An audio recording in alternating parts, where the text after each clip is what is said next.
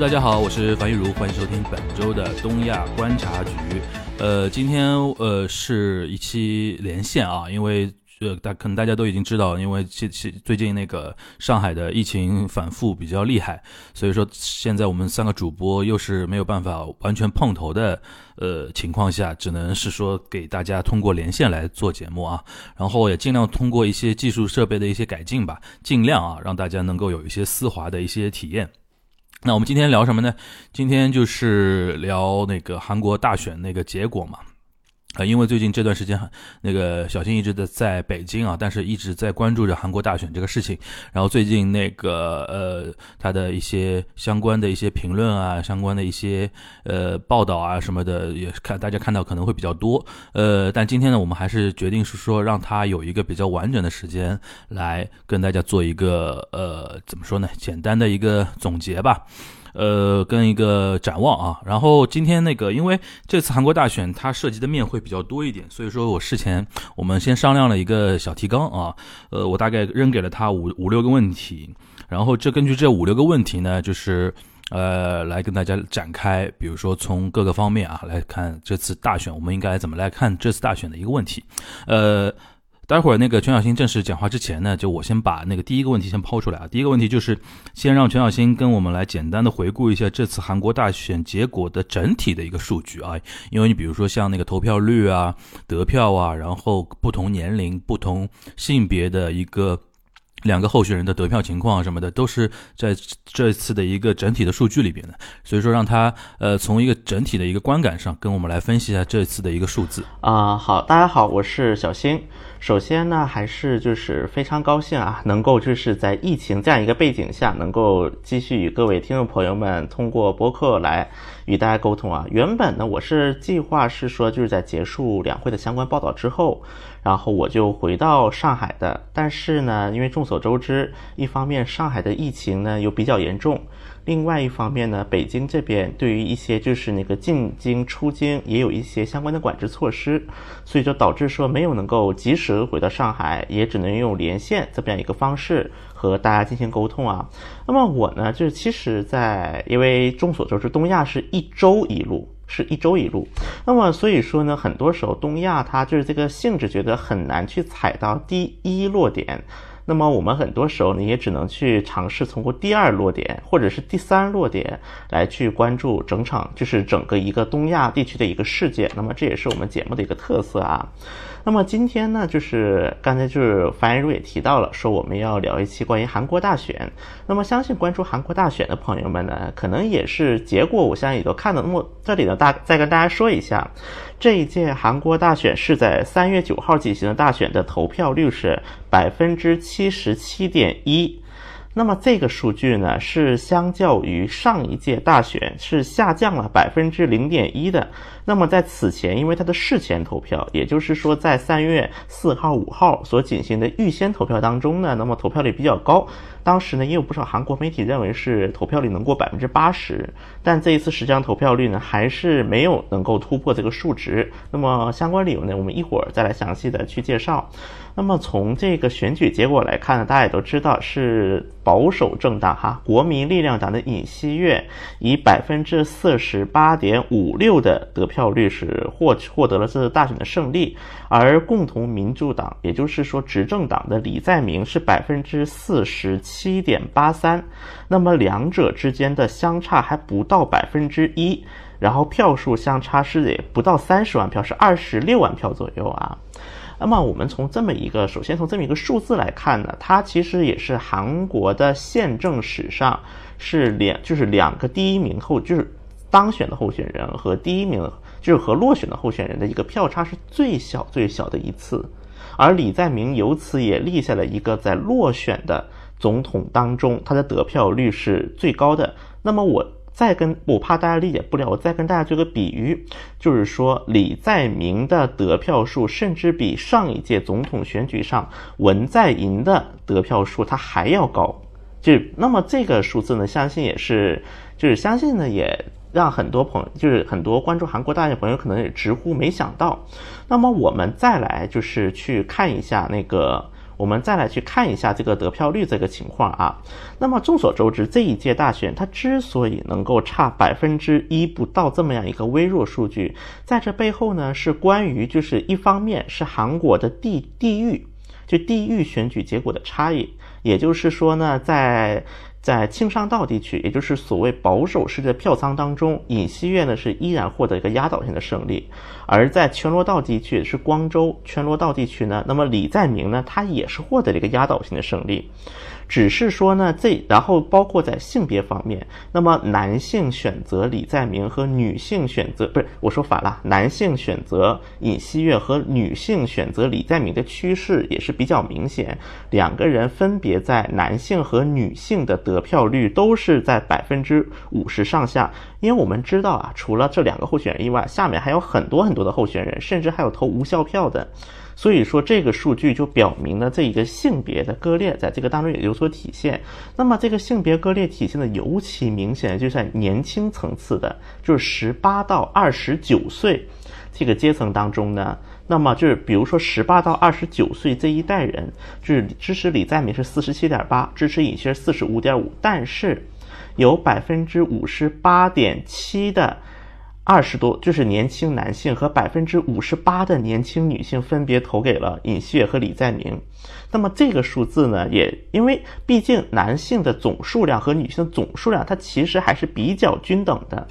所以说，在这样的一个背景之下，所以说这实际上零点这个零点七的这个票差，已经足以体现了两个候选人从总体上已经将自己的能够争取到的基本盘已经全部争取到位了，而剩下这个零点七就差在第一个很多摇摆的中产阶级的得投票。第二点，它就是取第一点是摇摆的中产阶级，第二点就是能够让多少自己的基本盘能够走到投票场。而这个过程当中，虽然说尹锡悦在此前选举前民调的一个结果一直是领先三到五个点，甚至有领先十个点的，但最后这个结果，我相信让即便是赢了的尹锡悦也让他是大叹了一口气。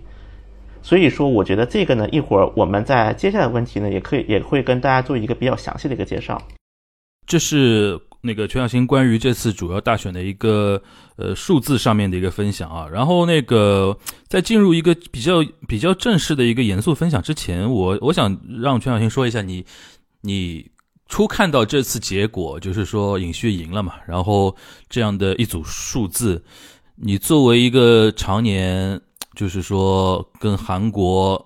呃，关系还挺近的，就是观察还挺密切的这么一个中国的媒体人，你第一反应是什么？你第一或者你现在感慨的是什么东西？呃，是这样的，我们在之前录东亚观察局的节目时候，我曾经是做说过一个。那个预测，我说尹锡悦赢的概率是六十，但尹锡悦即便赢，他的赢他的赢的比例也会不到百分之三，也就是一个险胜。这是当时我给的一个预断啊。虽然说这确实也是险胜，但零点七这个数字其实还是让我挺惊讶的，这是一点。然后呢，还让我惊讶的是，很多可能是之前没有选择，是比如说像年轻女性。就是二十到三十岁女性这么样一个阶层，那么他们很多在最后一刻去选择支持李在明。那当然，这个为什么支持，我们后面再讲啊。就支持李在明这个事情，我觉得对于这次最后投票率差百分之零点七的这么一个结果，我是是有个很大很大的一个成为很大的变数。而与此同时，让我看到这个结果，我当时的第一反应，我说实话，觉得预料是预料，但是没想到是这个样子。可能还是一个稍微还是有一点点惊讶的。行，那既然已经聊到险胜这个话题了，就零点七，呃，如此的险胜，其实对于我个人觉得，对于尹旭未来的执政，其实意味着东西有很多嘛。比如说刚才全小新已经有点提到了，这次明显就是男性女性的那个选票的一个割裂，然后世代的这个割裂。然后全小新，你能不能跟我们说一下，这样的一个险胜，是不是对未来尹锡悦的执政？会带来很多的一些阻力和不明确性和不稳定因素呢。好，那么我们要说到这一点的话，我们就需要简单回顾一下这整个竞选过程啊。我们刚才说到了很多二，就是十八岁啊，准确说是十八到二十九岁的女性。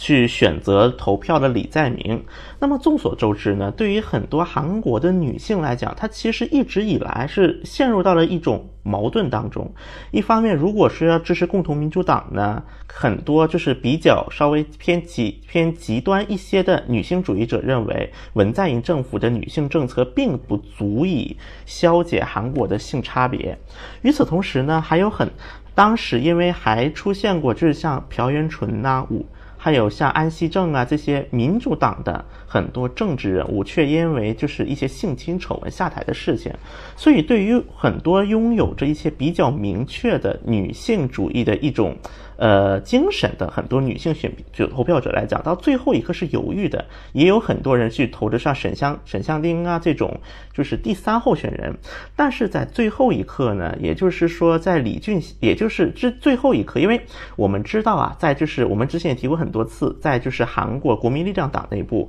李俊熙他是一个自认为自己能够代表二十到三十岁青年男性利益的一个这么样一个角色啊。那么李俊熙当时应该是开了。这么一炮，说我要废除女性家族部，我要将韩国这个女权社会给扳倒回来。那么也是这样的一个表态呢。其实我在最后一刻呢，是引发了很多年轻女性一种，也不能说恐慌，但至少会引发一些反作用。也就是说，让他们对于他们自己的未来产生了一些疑问。那么在这样的背景下，最终导致尹锡悦的当选呢？那么虽然尹锡悦在就任第一天啊，他在记者会上是说我们要团结所有国民，我们要团结所有民众，但是现在是应该当选，已经过了将近一周的时间啊。那么，因为三月九号选举的嘛，过了一周的时间，从目前的情况来看，实际上这个世代的割，虽然世代年龄的割裂可能目前还有点谈的有点早，但政治势力间的一个割裂、一个斗争的趋势已经开始出处，已经开始出现了。那么，其中最代表的性就是尹锡悦和文在寅、青瓦台和新总统之间的一个目前出现的一个斗争。那么我们刚才就说到这里呢，因为目前其他的割裂，因还因为时间太短，它还没有体现出来啊。但是我们从这次文在寅与尹系列的一个，就是它的一个明争暗斗上，我觉得可以比较确定的一个点是。即便是尹锡悦上台，他很难去无视这些支持他的人的一些声音。那么我们知道，在一个尤其是西方的一个政治当中，一般越极端的势力，它的声量是越大的。那么这个声量越大，越容易对他的就是，那么也越容易对于舆论造成一定的干扰作用。所以我觉得在这样背景之下呢，尹锡悦他的一个救人之路，我个人觉得相比于团结，可能割裂，可能斗争，它是以成为一个尹锡悦执政期间的一个主基调。嗯。那既然说到那个割裂这个话题啊，就是，呃，我刚才已经问了全小新在第一时间对于这个选举结果的看法，然后我现在很好奇，就是第一时间这个结果出来之后，韩国各界各方啊，你比如说左右啊，或者各个那个群体代表啊，他们对于这个选举的一个结果有什么说法吗？呃，那么总体来讲啊，我首先我就是可以概括几个方面啊。那么，我觉得第一个就是肯定总体来讲，右派势力还是振奋的，不别说是零点七的险胜了，即便是零点零一的险胜，那他也是赢了，因为韩国的投票不像法国等等一些国家，它有比如说一轮、二轮这样的，韩国就一锤子买卖，多了一票都是赢。所以说，在这样的背景之下呢，那么尹锡悦他的一个胜选，对于右派总体还是比较振奋的。那么相比较而言呢，对于很多左派人士，尤其是对于目前执政势力来讲，其实打击也是比较大的。我们也可以这么说，不包括前两天韩国就是在国内网站上，我记得也火了一阵，就是关于青瓦台的女发言人，在说文在寅的声明的时候突然哭泣。就突然掩面而哭的这个场面，我觉得大家应该很多人也看过啊。我觉得这个掩面而哭呢，其实一定程度也是代表了目前执政势力内部的一些他们的一些想法。一方面，他不得不去祝贺，因为这是一个惯例。但另一方面，他又得开始担心很多问题，其中也包括第一个，他的政策能不延续下来；第二个，也包括他们的一些个人命运。当然，关于总统报复这个问题，我们是稍后我们会详细讲。但总体来讲，但另一方面，我觉得很耐人寻味的一个点，就是关于朴槿惠。那么我们众所周知呢，是文在寅政府在他的时期把朴槿惠释放了出来。那么朴槿惠呢，根据原本的安排呢，他的住院应该是到二月份，但今年呢，我们可以看到朴槿惠他本人，他二月份没能出院。然后呢，他不仅没能出院，就是他的所有目前也没有关于他的画面流出来，只是说朴槿惠在住院期间他去投了票，然后就没有其他任何说法。另外一个就是朴槿惠他打算他把他的家搬到那个大邱他的那个老家，然后很多支持朴槿惠的一些极端偏右人、偏右翼人士也开始去。打卡了，这朴槿惠没会儿先打卡了。那么我倒觉得这时候朴槿惠沉默确实是超出我的预料的，因为我一直认为说朴槿惠她巴不得会在这样的一个背景之下去。发挥他这个政治影响力、政治发声，但我觉得这样，但是我回过头一想，我就觉得，正因为朴槿惠没有发声，那么相当于其实是一定程度消除了一个不问、不确定的因素。因为对于朴槿惠，无论是支持尹锡悦还支持李在明，其实画面都非常的奇怪，尤其是在文在寅。赦免朴槿惠的情况下，其实朴槿惠啊，这个时候没有发，一方面可能真的是出于他的健康原因，另一方面实际上也是用这种方式来表达了他对文在寅，甚至对文在寅政府的一种礼遇，就是对他做出这么一个决断的一种感谢。我应该是从这个角度来看。嗯，那说到说到文在寅了，因为上次我记得我们在聊韩国大选的时候，呃，关于文在寅未来的一个。嗯，因为我个人说老实话，我很我很不太想聊那种阴谋论的东西，比如说那个韩国总统就是未来的，就是说没有一个好结果啊，类似于像这种啊，因为我觉得是时移世易嘛，每个还要要根据当时的一个情况和一个很多的一个政治角力的情况来讲的话，但。嗯，我呃，但是我想这个话题肯定是会很多人比较关注的嘛，不不论是从阴谋论角度，还是从对于那个文在寅本人的一个呃一个怎么一个担忧的一个角度啊，就是从你的角度来分析分析，你觉得呃尹锡悦这次上台，因为我们知道尹锡悦他的一个有一个特殊的经历，就当时是文在寅把他提名为总检察长嘛。然后做了很多，做了很多一些，呃，就是说清算击毙的一些动作之类的。那现在这位，而且而且后面他们是闹翻了嘛，对，等于是。对。呃，那这么一位尹锡悦现在上台了，你觉得文在寅的未来会如何呢？就我们不说进监狱不进监狱这种事情啊，就是你觉得说他下台之后，呃，会怎怎么样的一个存在在韩国的一个政坛？好，那么我们要说到文在寅，我要先跟大家分享一个数据，在三月九日，也就是说是选啊八号选举前一天，韩国举进行的民调显示，文在对于文在寅的支持率是百分之四十五。那么这个数字不仅是就是今年就是二零二二年以来文在寅的最高支持率，同时也是。就是韩国历届总统在就是继任的选举的前一天做的所有的同类民调当中，支持率是最高的。那么这个百分之这个四十五这个数字让我觉得很有趣，就是那么很多朋友就会有一种疑问了：一方面韩国民众这么多支持文在寅，但另一方面又投给了反文在寅旗舰的这么一个人，我觉得很多朋友的疑问其实来自于这里。那么这一点我倒是有一个个人的一个见解啊。那么国内媒体也好，国内自媒体很多将尹锡悦是比喻为政治素人，有这么一个称号。但我个人呢，其实挺反对这个称号的。你可以说尹锡悦是政坛素人，因为他没有当过议员，他也没有在政治政坛内去担任过任何职务，这个不假。但如果说尹锡悦是个政治素人，我是不认同的，因为从本质上来讲啊，我不我不知道听众朋友们多少看过《秘密森林》，或者是看过那个《do King》，就是韩剧《do King》，就是讲检察院的这个，虽然。电视剧跟实际会有一些差异啊，这个我们有机会再开这个话题。但是呢，我觉得大家能够看的一个点是，韩国的检察系统和政治一直以来就是一个紧密，一方面是紧密的去勾结，另一方面又是一个不断的去那个角力的这么一层关系。实际上来看啊，那么我们在谈的韩国的检察体系的时候，就是讲派别。在检察院内部的派别，我们一般大的讲三个，分别叫刑事通、公安通和特殊通。那么这三个类别是在韩国检察体系当中最重要的三个三大势力。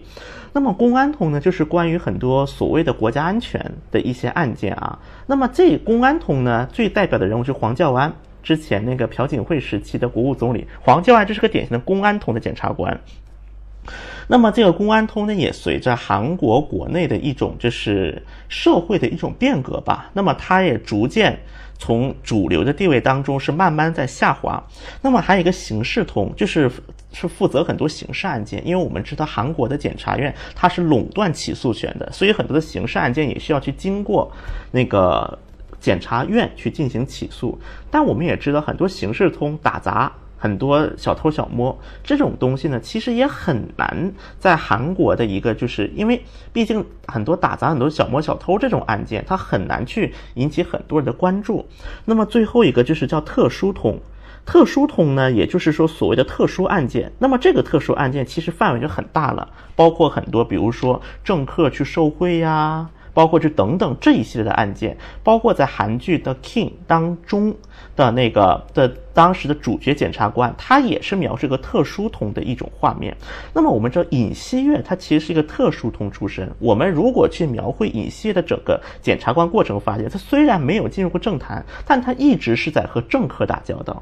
就是最早他是在那个卢武在金永在金大中时期被提拔，然后把卢武铉的很多高官弄倒了。然后被贬了之后，然后又将李明博和朴槿惠给干倒了，包括把很多财阀干倒了，所以他是很其实，我尹锡悦从严格意义上，他其实就是一个政治人物，我们要从一个政治人物的角度去看待他。那么我们刚才说到了文在寅的一个后果啊，我们说政治报复的时候，其实不一定是把总统本人抓进去才叫政治报复。我们直接包括看卢武铉的时候也是，因为。对于文在寅对亲文势力或者亲卢势力来讲，他们是有一个非常坚定的一个认知，就是李就是李明博利用了检察院将卢武铉逼迫的最后那个自尽的这一步。所以说，从这个角度我们来看待的话，其实政治报的不一定就是上来立马就要把总统抓走。即便总统本人是清白的，或者他罪行很少，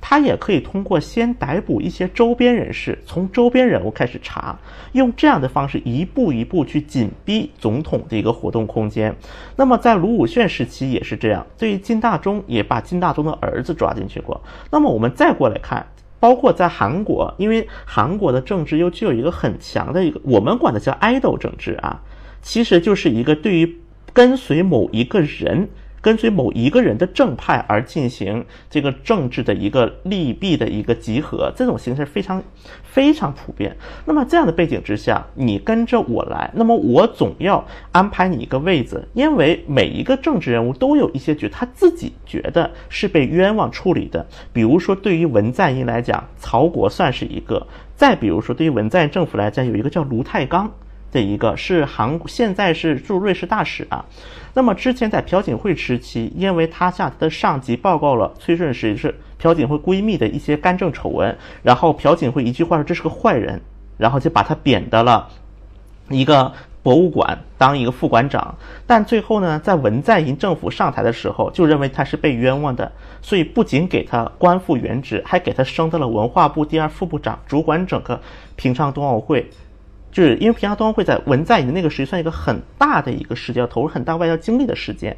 那么我们从包括对于尹锡悦来讲，那么我们就要提到韩东迅这个人，他呢就是一个尹锡悦的一个得力干将，是负责贪污受贿的一个检检察官，而且也是典型的特殊通，也就是接文在不是接尹锡悦的这么一个检察院内派系的这么一个根正苗红的后继人。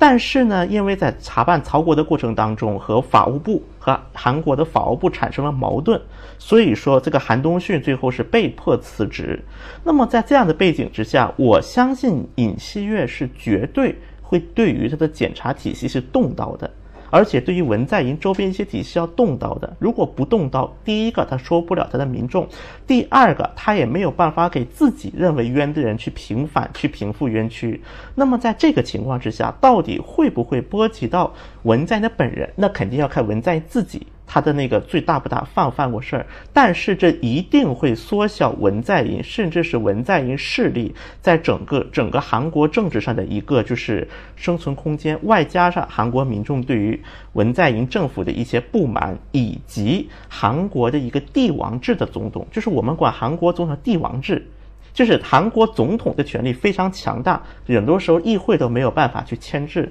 在这样的背景之下，我们再回过头来看，也就是说，这样的一个也是所谓的遭人嫉、遭人嫉妒、墙倒众人推等等这一些的关键词联系在一起的时候，我相信文在寅他下台后的日子，至少对于文在的亲信来讲，并不会是一个非常顺利的一种一种那个预测预期。嗯。那关于这个他下台以后，如果说硬要找他茬的话，你觉得还是会找文在寅哪些历史阶段的哪些事情呢？那么，嗯，当然这个呢，因为很多东西预测不是好，但是呢，我可以，我目前能想到几个角度呢，第一个角度还是像曹国这些，就是曹国案子会不会翻老账，这是第一个我能想的的。然后第二个呢，就是关于呃检察改革过程当中，因为当时在检察改革的过程当中，把曹国给弄下去了嘛，是，所以说我觉得在一个是在文在寅的一些亲信上动手，第二个呢，我相信也会去有人去查和朝鲜的一些关联，比如说文在，因为之前在金大中政府时期和卢武铉政府时期都有过一种，就是有右派政权都有一种。就说法说是当时的左派政权是给朝鲜给了钱，供了钱让他们进行会谈，所以我相信他在对朝的这块政策，相信也有人会去来对他进行一个查办。那么第三点呢，我就对于文在寅的家人，尤其是文在寅的儿子文俊文俊荣，那么他是一个艺术家啊，他是个艺术家出身，但是呢，他味道他也有一些所谓的疑惑点。包括他戴着耳环去写简历，最后还录了一家国企，再包括说他领了补贴去参加那个一些艺术活动，那么对于这个，我相信也会是。文在寅日也会是尹锡悦以及尹锡悦政府的检察院，他会去重点督办的一些事项啊。当然，除此之外，包括大庄洞这个事件，会不会对于李在明，也就是目前共同民主党一个后继者来进行一个打击？我觉得也会是未来的一个关注点。因为此前呢，就是共同民主党和国民力量党是达成过一个一致的，在总统选举结束、新总统当选，无论是谁，会对于大庄洞进行一次特别的检查。那么这个。特别检查能不能为打咋查出李在明一些悬而未决的一些疑惑？我觉得未来也还是值得关注一下吧。嗯，那聊完那个文在的前途，我们聊一下那个韩国的经济啊，因为这次明显是右派上台嘛。然后我们可以记得，就是文在寅这几年执政有一个改革，呃，是作为他的天字第一号，就房产改革，对吧？然后。这一次右派上台，是不是我们可以认为是说文在寅的这种左派的那种怎么说呢？一种路线可以遭遭到了那个韩国。韩国老百姓就是大多数啊，因为这次毕竟那个还是右派赢了嘛，大多数老百姓的一个反对和唾弃，未来是不是韩国在经济改革这一块儿，或者房产改革，或者说世代的那种，呃，世代的那种残呃怎么说资源分配方面的一些改革，是不是要走一些回头路，或者说是不是要被否定？这种可能性多不多？好，那么说到这个呢，我就要把刚才在第一问第一次 Q 的时候没说完的话题接下去了。那么我们刚才说到呢，说是零点七的票差，二十多万票，二十六万票险胜。那么我我再跟大家分享一个很有意思的数据，在首尔市，也就是韩国最大的单一城市首尔市选区，尹锡悦正好赢了李在明三十多万票。也就是说，在两边的基本盘基本旗鼓相当的情况下，这个三十多万票很有可能就成为了影响李在明和尹锡悦当选的一个非常关键的数字啊。那么，这那么虽然是首都圈啊，同时就是作为首都周边，在京畿道呢，确实李在明是险胜，因为他自己李在明在京畿道当过道知事，当过行政长官，而且的评价还不错。但即便是在行政上优势，第一方面，在经济道对于李经济道整体的投票率不高。我刚才说了，投票率是影响这个险胜的因素之一。第二点就是在这个首尔差的这个三十万票啊，我想跟大家重点分析一下，因为我们知道首尔它是作为韩国经济资源高度集中的城市，第一个呢是肯定是富人是最多的，第二个也是韩国中产阶级最多的地区之一。那么首，也就是就是首尔和首尔围绕着首尔的首尔的卫星城京畿道地区。那么京畿道呢，是因为李在明自己在京畿道当过行政长官，而且评价不错，所以才能够险胜。但险，即便是险胜呢，他的一个得投票率总体不高，这也是一定程度上是表达了自己的一种抗议的一种情绪。而在首尔呢，尹锡悦又赢了三十多万票。那么我觉得这个呢，从因为富对于富人来讲，首先对于文在寅的政治改革明显是不满的，对于这经济改革，那么包括对于很多中产阶段同样是不满。那么我们，那么之所以导致这个原因，是因为文在寅在房地产，因为我们之前也提到过，比如说做一个投资，那么可能他能选择的是，比如说金，比如说是呃股票啊、基金呐、房产啊等等等等，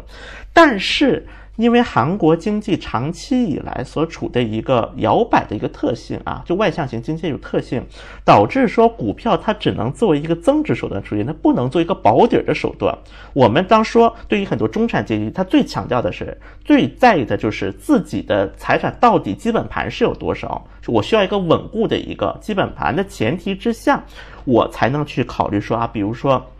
我要投多少股票之类的啊，所以说房地产政策的一个失败，这也就成为了很多对中产阶级来，就是说，你把我的这个房子，你把我最稳定的一个财产，你都要，你让我买不起了，我以后还怎么翻身？我以后还怎么往上爬？那么这个我这个，因为文在寅在房地产改革方面，它的一个整体的逻辑就概括这一句话，就是我要压制需求，我要把需求给压制住。那么这个就导致了一个问题，就是我要把需求给压制。但是我们刚才也提到了，对于中国人也好，包括对于韩国人来讲，房地产它的地位是不一样的。在整个家庭的财产分配过程当中，房地产可能是对于很多中产阶级最后的希望了。但是你一旦不断的去压制需求，导致房地产价格还在不断的飙升，那么这样的情况，我觉得对于很多中产阶级来讲是绝望的。因为我们要看到卢武铉政府的一个最大的失败原因之一，也是房地产政策的问题。而文在寅在政府初期当中，用启用了很多卢武铉时期的幕僚，当然他不会直接去操作经济，但是可能去就社会政策方面启用了很多卢武铉时期的官僚，而这些官僚一定程度上又反复了他们的失误在文在寅的身上。所以当文在寅后期意识到这个的时候，已经晚到了，连李在明都要在房地产政策方面去跟文在寅打差异化的一个牌。与此同时，我们在谈朴朴元淳首尔市长去世的那期，我们也聊过，朴元淳在去世前的最后一个日程是拜访当时的国务总理丁世军，请求将首尔市内的一些就是 Green Belt，我们叫做就是限制开发区域。因为在首尔市大概有首尔市规模的百分之十左右的 Green Belt 禁止开发区，那么在这个禁止开发区，我要增加一定的供给，是否可以稳定首尔的房价？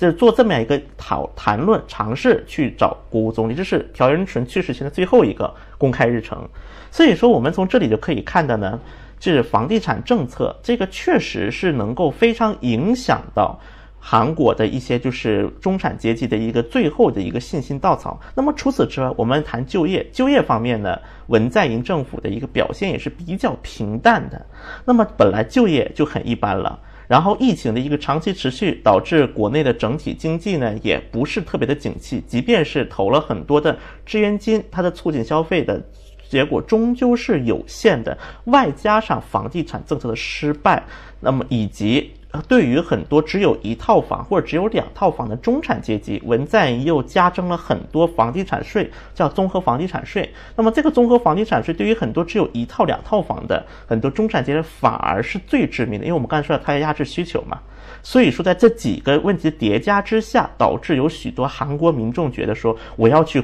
改这个政权，我不想要这个政权了，这个政权已经是彻底侵害到了我的利益。而在此背景下，即便是李在明，也只能选择去和文在的经济方面一个差异性的一个选举策略。嗯，呃，谈完经济啊，我们来聊一聊那个外交。呃，这次我很好奇，就是你韩媒有没有特别关注尹尹锡悦上台之后，呃，首先比如说日韩他们怎么来预期的，或者说尹锡悦本人对于各各就是各组关系的一个讲法，其中包括了那个呃日韩关系、中韩关系、美韩关系。俄韩关系，因为最近俄韩比较敏感，对吧？然后包括了南北关系，你能不能就是一组一组跟我们来简单来讲一下？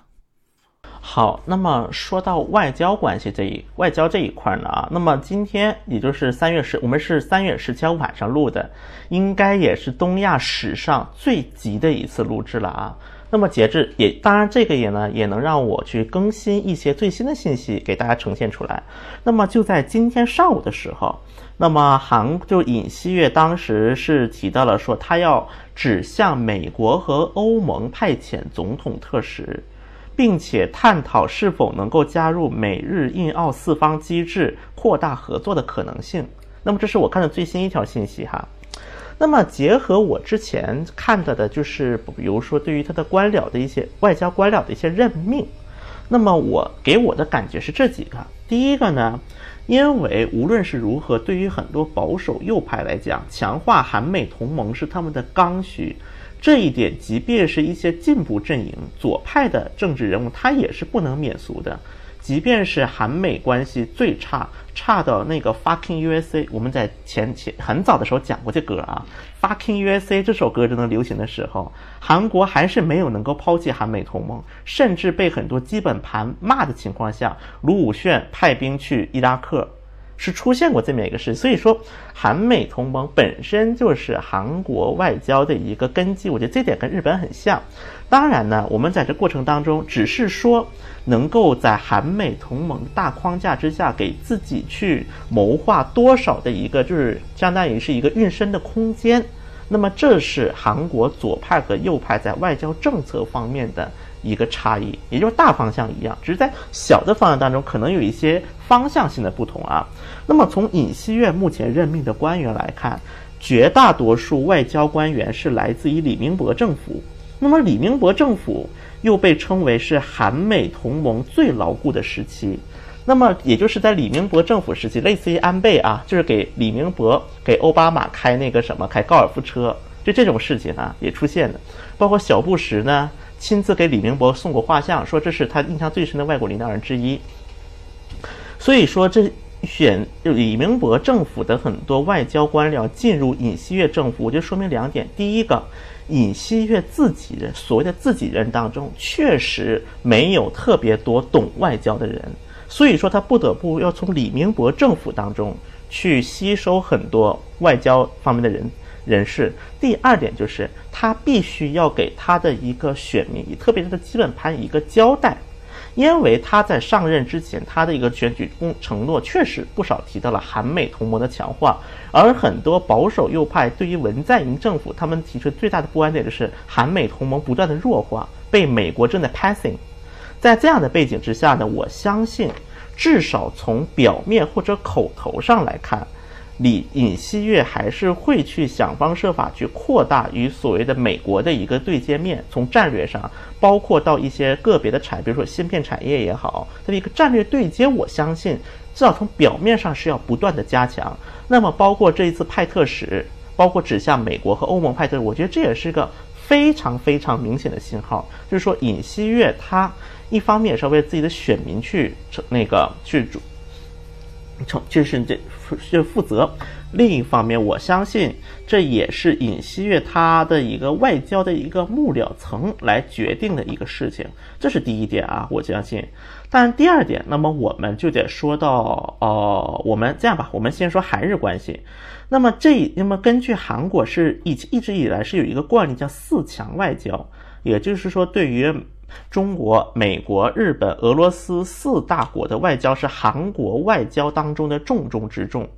那么在文在寅是在总统当选的时候，分别派了六个特使，分别是向中国、向美国、向日本、向俄罗斯、向欧盟和东盟派了六个。六个特使啊，那么这一次尹锡宣布只派两个特使，那么这一点呢，我是结合一下，因为他当时说之所以不往中国和日本派特使的原因，是因为中中韩关系和韩日关系存在着一些未而解决的问题，现在这个时候派特使呢，他华而不实，这是当时尹锡给出一个理由。那么目前来看呢，我觉得尹锡悦在整体来讲，他无论是以岸田文雄的一个通话呀，还是对日方的一个表态来讲，我觉得尹锡悦在初期解决韩日关系方面呢，应该和文在寅的整体立场是相似的，至少是，就是也是说，你我们先出来谈，我们先谈谈了再说，当然这个谈了之后。他会怎么做？比如说，他是否会像呃朴槿惠政府一样去复活所谓的慰安妇协议？包括在一些对于日本的一些问题方面采取一些让步，所谓的一个让步。那么我觉得呢，因为我们之前也讲过，现在日本政府他已经是不太对于文在寅政府抱有信心了。他对于那么他在尹锡悦这么新政府，而且是一个政治派别不同的政府上台之后，那么他是否去尝试去和韩国去在某些方面达成一个让步？包括在这一过程当中，美国到底会发挥拜登政府到底会发挥一个什么样的作用？我觉得这个会成为未来啊，这是在更后面，就是当两个人能够坐下来谈之后。那么韩国政府就是韩日关系的一个重要的看点。那么我们就再谈中韩关系。实际上呢，我记得就是在那个文在在尹锡悦竞选的时候，他其实也说了不少不少就是很有争议的话啊。那么最典型的一句就是说啊，韩国青年都不喜欢中国，就等等等等，类似或叫是联美抗中，就说了一些这样的话啊。那我个人的一种感受呢，首先这肯定是竞选用语言，因为我们刚才说了，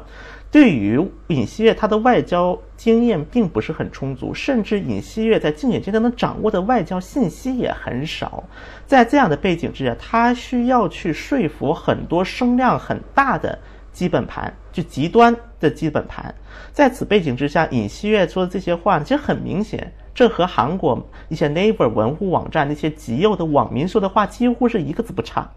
但是呢，所以所以说这样的话语也导致说许多那个朋友，就是在当尹尹锡悦当选之后，第一次是就来问我说：“小星啊，那个尹锡悦要当了，是不是中韩关系要完蛋了之类的？”当然，我是觉得呢，因为我们刚才提到说，确实在表面上，尹锡悦确实会增进与那个美韩之间的互动，但就是一方面呢，像之前我们的赵立坚发言人也曾说过，说中韩关系源远流长，两国的关系的友好对于两国国民是普遍是受益的。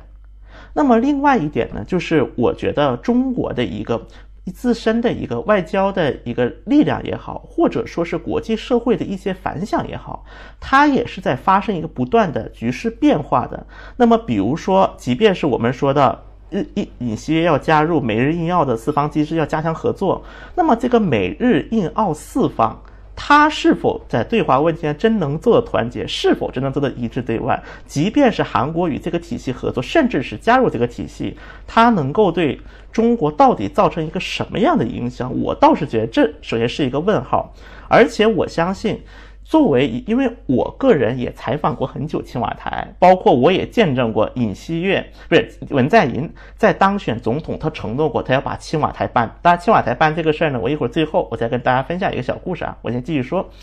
反正青瓦台搬出来的时候，其实文在寅进青瓦台之前，他也有很多想法，但进入青瓦台，他接触的信息变多了。的占这个信息的量变大了之后，他发现很多事情不是像他那么很容易实现的。那么我相信，对于尹锡悦来讲，如何处理这个中韩关系，如何去保持中韩关系的一个初心，我觉得，即便是在保守势力当中，对于很多比较激进的政策都没有达成一个相对一致的背景之下，那么中韩关系是否会像大家担心的那样急转直下？我觉得这个还需要用时间。来进行一个观察。最后呢，关于朝韩这一块，就是南北关系啊，韩国叫做，我觉得南北关系这一块其实就比较简单了。那么我觉得南北关系这一块呢，因为目前无论是右派阵营，甚至是很多中间阵营认为文在寅的很多那个。这个朝韩的和解政策呢，并没有对朝鲜朝韩局带来一个非常明显的一个改善。那么，当这种民意成为韩国的一种主流的时候呢，那我相信尹锡悦他一定程度上，他一方面他肯定会对外宣称说我对朝鲜的对话渠道还在开着，但另一方面，我们刚才说了，尹锡悦非常需要。对外展示他与美国紧密协作这么一面，那么如何去在不太损害韩国本国本国很多保守层利益的前提之下去显示他与美国的合作呢？我觉得就靠朝鲜问题。所以说呢，未来。朝韩关系这一块呢，不确定性呢是会增加，包括尹锡悦政府会和美国的一个紧密协作程度呢也会不断的增加。但这个具体会带来什么样的一个后果，我觉得还是需要有我们的时间来，因为现在的时间还是太短了，只要不到七天的时间。最后呢，我再和大家说一个，分享一个我的一个小见闻啊。那么我们说起到零点七票差这个时候。当时除了让我惊讶，让我第二个感受就是说，外交问题实际上对于这次选情是风声大雨点小，因为我们之前很多人都预测过，外交问题呢是甚至是什么中韩的等等一些围绕的争议会成为本次韩国大选一个重要的一个争议点，但我们从零点七这个票差来看呢，其实韩国民众。在，尤其是对于本国民众来讲，他们更重视的还是他们内部对于他们现在生活。或者是对于他们这个所谓的阶级在当场的立场，就比如对于女权主义也好，男权主义也好，他们对影响才是一个更大的一个影响因素，而外交问题很多时候只是政客去不断的去追逐，去给自己造势的一种手段而已。在这次选举来看，另外呢，还有一个可以给大家分享的就是关于在外选举，因为韩国在二月底的时候是进行过一个在海外的韩侨。的一个投票，那么对于韩侨投票的结果呢，是以李在明百分之五十九点八，远超尹锡悦的百分之三十六点二。虽然这个在外投票人数太少，他没有办法去左右韩国的选情，但是从这个数字我还是可以看到，相比于在韩国本国对于外交问题钝感的。本国民众来讲，在海外，他不得不会对很多外交啊、很多政策来进行一个更加敏锐的看待。对于很多海海外的韩侨来讲，其实他们更希望去维持文在寅的这么样一个整体的外交基调。我觉得这个倒是一个非常值值得去后面去我们去关注、去观看的一个话题。嗯，呃，最后我想问一个小小的一个呃，追问一个小的话题啊，就是关于那个。尹锡悦的那个夫人那个话题啊，就现在她俨然要是那个 first lady 了嘛。关于这这一块，首先我想问，这次那个选举，呃，有没有出现一些针对他太太的一些呃 negative campaign 的那些一些一些东西？还有就是说，他这现在尹锡悦当选了之后，呃，韩媒对于未来这么一位第一夫人的一个一个评论是什么呢？好，那么我们说到这个 First Lady 的时候，因为我们之前已经将金建熙，就尹锡悦的妻子吧，金建熙的很多丑闻，我们是已经捋过一遍了啊，在之前。那么我现在就 update 一下，在我们那次录完之后的发生的事情啊。那么在录完之后的时候，出现了一个录音。那么这个录音呢，是一个叫首尔之声，它是一个左派的韩国的自媒体，叫首尔之声。那么首尔之声的记者和金建熙的一段对话，那么这段对话呢被就是上传到了那个网上，那么这段网就是他把他自己的很多想法，相当于是对于这个首尔之声这个左派媒体去阐述了，而且当时这个首尔之声的记者是明确承诺说，我也是男子汉，相信我，我不会对外说出去的。但是他还是说出去了，因为大家很多很多，尤其是右派、中偏右的选民发现，听完这段录取，并没有说认为像首尔之声记者所意图的一样，对于金建熙产生一个不良的影响。甚至很多人觉得金建熙这个人还是挺实在的，虽然他有一些造假，有一些这个，有一些那个，但这个人还挺实在的。比如说金建熙就说嘛，说我老公以前是卢武铉的那个狂粉，是卢思慕。他每天看卢武铉的电影会哭两个小时，就等等类似的一些这样的话题，反而是相当于这个录音给尹金建熙还稍微扳回了一点点局。那么在这个录音之出来之后没多久呢，韩国就出现了一个叫那个剑口恩擦党，我们叫它剑就是剑剑四木吧，我们叫我们翻译它剑四木吧。就是热爱金建熙的粉丝俱乐部。我们刚才提到了，说在韩国，其实爱豆政治它是一个非常典型的一个常态。包括当时朴槿惠的时候，很多亲朴的就像演唱会一样搞的，有什么应援曲啊，有什么主题歌啊之类的。那么在这一次这一次选举之后呢，就是金建熙的粉丝俱乐部的成员在选举结束之后，增加了近四百倍。那么这个数字，我觉得倒是可以点出一个点是什么呢？就是，当然，对于金建熙呢，他本人其实也是有一些自知之明的，包括他自己表述是说，包括在选举期间，金建熙应该是打破了常规，就没有露面，整体整个就连投票都是自己去投的，而且尹锡悦当然之后，金建熙也是表态说自己会在会去照顾更多被遗忘的一些集体，被就是那个疏远的一些集体的。就他说这样一个话啊，那么给我的一个感觉呢，第一点，金建熙他一定程度上他还是需要用时间来冲淡他的一个非好感度的。就是目前来讲，如果把金建熙抬到一个非常高的一个层面，那么还是会引发很多对于李对于尹锡悦政府整体的一个影响。而这个时候，其实金建熙是比较识大局的，他自己说他要去关注更多被遗忘的人群。那么我觉得这个表态来看呢，第一个，金建熙短期来看，他跟李，比如说除了一些外交场合啊，外交场因为夫妻要同伴以外，在内政的时候，金建熙还是会在一段时间内尽量去降低他的一个曝光度，以免去为对于尹锡悦产生一个就是那个不良的影响啊。那么我们说到金建熙，我又可以说一个小话题。那么关于那个青瓦台啊，就是这两天韩国非常热门的一个话题，就是尹锡悦说了，我当选总统，我不要进青瓦台。我说，因为要和更多的民众去进行沟通，要进行一个交流，所以他要把自己的总统办公室迁在，就是迁出来，迁到首尔市区，然后青瓦台呢把它空出来了。那么我为什么这个话题很有意思呢？因为目前尹锡悦给出的就是候选地啊有两个。一个是位于光化门广场的外交部，就韩国外交部大厦；另外一个呢是位于韩首尔龙山区的国防部大厦。那么根据目前，无论是从就是尹锡悦阵营对成本的计算也好，还是对于整个表态也好，我感觉尹锡悦阵营是偏向于国防部的，就是龙山的国防部。如果大家去过龙山的那个首尔驻驻驻韩美军的基地附近，应该知道。龙山，因为它周边有美军基地，而且美军基地很多又是一个非常平坦且宽广的一个特点啊，地广人稀的一个特征。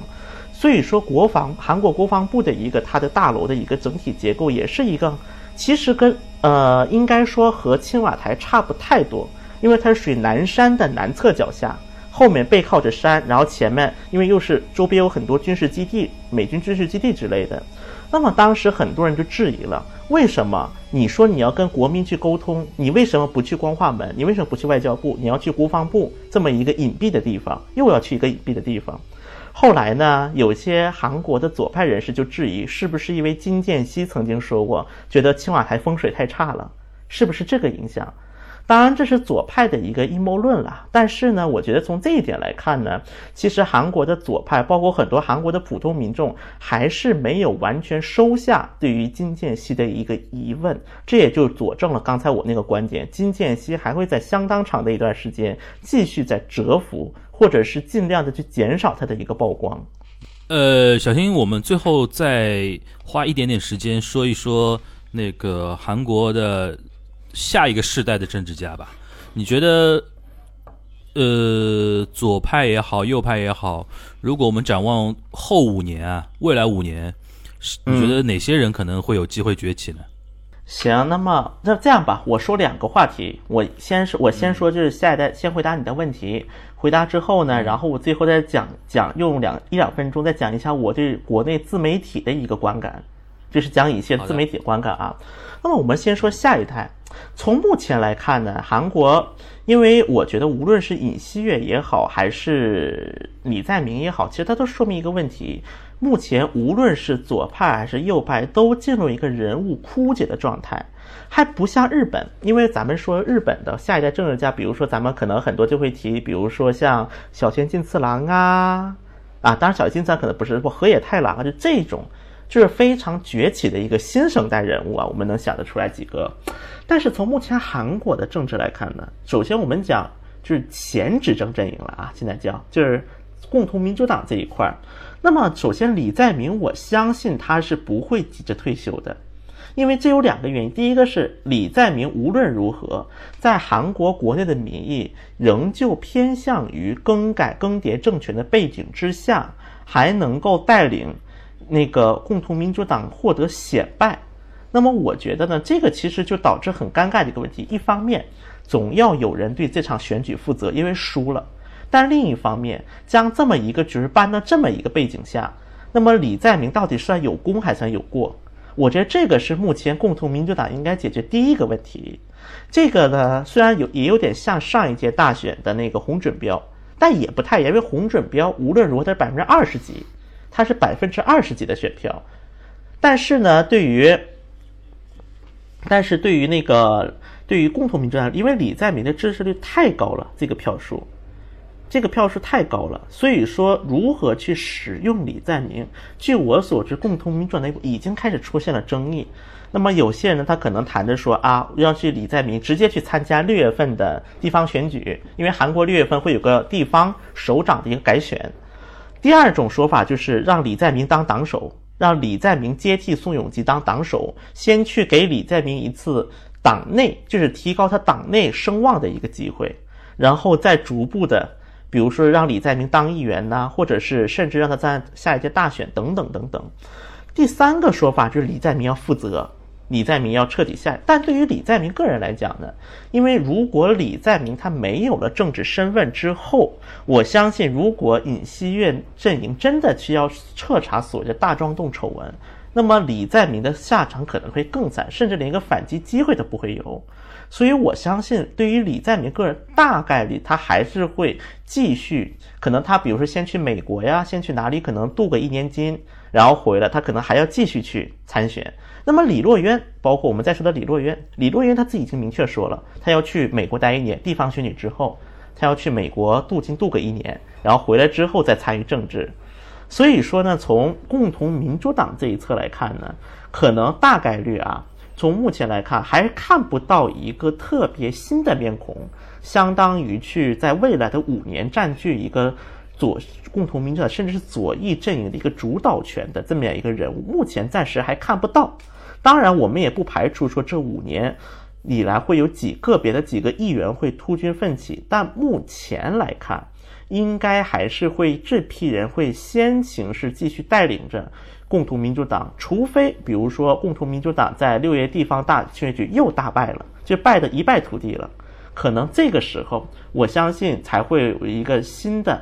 那个人物出现，就所谓的乱世出英雄。那么右派也同样面临一个缺人的问题，尤其是让很多人耳目一新的人物。那么我们可能说的安哲秀，安哲秀他这一次呢，因为他单一化了之后，尹锡悦是要表态，他履行了承诺。所以说，在一个就是那个这次转那个政权移交委员会的一个人选当中，也相当一部分反映了安哲秀的一些意见，让安哲秀当了委员长等等之类的。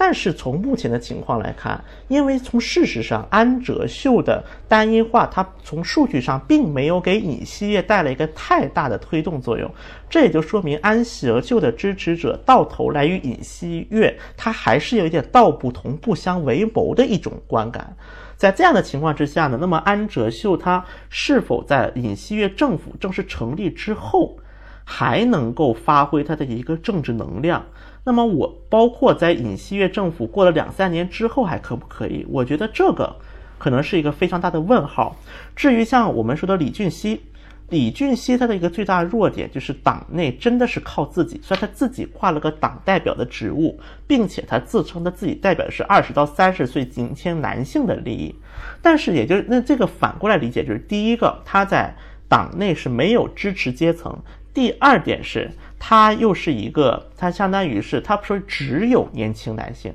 除了年轻男性之外没有其他的支持者了。那么我觉得这个对于李俊熙来讲。比如说李俊熙，而且他的李俊熙的曾经在选举时一发言，差点把这场大选给毁了。所以我觉得李俊熙在未来他能否继续掌控这个党，甚至是成为一个成熟的政治人物呢？也让我是他弱点也是非常明显的。尤其是在个别一些其他的政治势力如果对李俊熙发起围攻的话，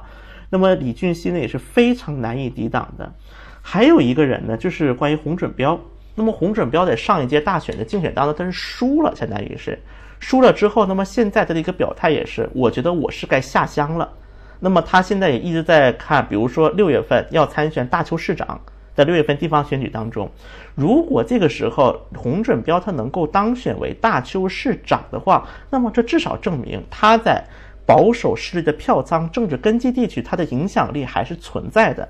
那么我相信洪准标凭借洪准标的性格，他应该还是会再尝试杀回那个韩国的中央政界的，用这种方式。包括还有一点就是怎么体现说右派的一个就是人物枯竭，是这位张纪元，是他是一个国会议员，因为他的儿子在就是那个什么，他的儿子是一个 rapper。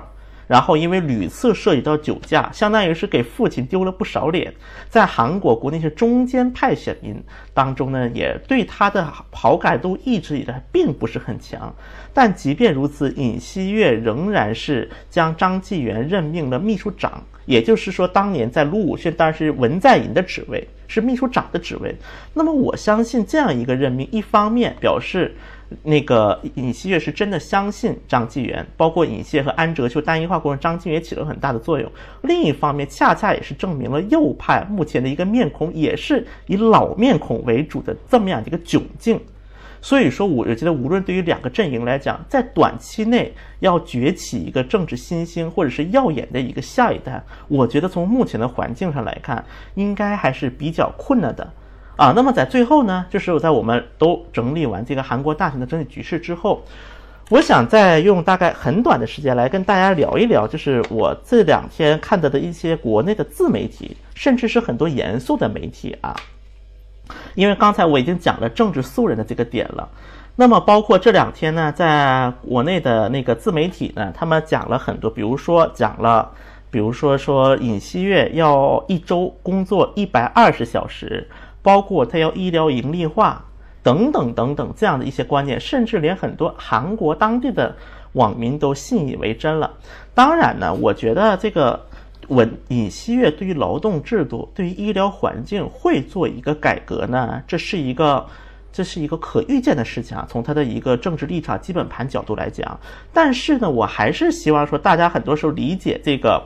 这些就是政客说，不要太过于去碎片化、标签化去理解一个人，很容易会错过一些些。比如说，说到周一百二十小时，其实实际情况是这样的，就是是那个，因为文在寅政府是实施一个非常强有力的一个劳动政策，就是一周工作五十二小时，而且是卡死的，基本上不承认例外，所有的员工都要五十二小时工作制。那么尹锡悦的一百二十小时来自于尹锡悦在竞选的时候去访问一个创业公司，然后这个创业公司老板说，在我们最忙的时候，比如刚创业嘛，因为比较忙，一周工作一百二十小时也非常正常。然后尹锡悦就是说，我觉得对于一些需要工作久的行业来讲，需要适当去把这些劳动的时间的这些规定给放宽。这个是尹锡的原话。你说一百二十小时有没有可能呢？有可能，但这确实是一个非常严重的断章取义，甚至是把韩国国内，因为这个背后也涉及到韩国的劳工、劳工界和韩国的企业界的一些争争夺权利、争夺主导权的过程。但是把它当过于碎片化，就说成周一百二十小时，不我这这是包括我们在说的医疗盈利化，确实。尹锡悦他去尝试要做医药盈利化，背后的原因是因为韩国目前的医保体系，因为韩国的医保体系它不只是要强制加入，而且连你看不同的病，你该收多少钱，这些都是定的非常死的。所以为什么大家说韩国的整容会火？因为整容它不用上医保，就不需要说医保体制的牵绊。所以他能够去挣更多的钱，能够去像美国的医疗体系的发展一样，去不断去增加自己所谓的技术也好。然后，因为韩国目前是不允许盈利医院出现，包括咱们国内的所谓的那个国际部三甲医院的国际部，韩国的是不允许存在的。从法律规定来讲，所以尹锡悦他是从这样一个角度提起了所谓的医疗盈利化。当然呢，我总体去评价尹锡悦的时候呢，我也觉得他的很多政确实存在争议。甚至是存在很多不恰当性，从我个人观感来讲，但是我仍然觉得，像自媒体的这一种所谓的碎片化也好，所谓的标签化也好，其实是并不利于大家去理解这么样一个多元的人物。甚至我可以说，当所有人都去这么考虑问题的时候，对于整个的中韩关系，可能并不是一件特别好的事情。行，那个最后我们收在曲小新对于国内自媒体的一些观察上面。其实这也是从文在寅当时有那么大的流量开始，我们都已经有点嗅到这个感觉了。就是好像中国网民其实平时对于韩日啊，就是比如说以我们东亚为例吧，对韩日平时其实并不怎么关心嘛，对吧？但如果是有种有有标题党性质的内容特别明显的时候，就会引来非常多的。像文在寅自不用多说了，我记得菅义伟那个时候。对吧？农民的儿子之类的，我们在节目里边也吐槽过很多次了。所以说这次尹旭月上来，你给他一个什么人设呢？呃，我们看到一圈那个自呃那个自媒体，终于呃就是怎么说呢？可以可以说动足了脑筋在给他想人设，对吧？然后呢又要把文在寅的下场想得非常的悲惨之类的。反正这一切呢，对于我们我们做东亚观察局来讲呢，就是说还是希望说听我们节目的长期听我们节目的听友呢，能够。就是说，呃，怎么说呢？放放平一些呃心态和眼光，对吧？有些东西就是热看热闹归看热闹，然后不用过于太过于较真儿，对吧？然后呢，对于一些没有那么狗血的事情呢，我们也不要过于的那种有那种怎么说呢猎奇的那种心态，还是呃用一种更为。客观冷静的眼光去关注它的发展。好，那感谢小新在北京给我们带来的连线啊。那我们今天，呃，这一周的东亚观察局就到这边，大家拜拜，拜拜。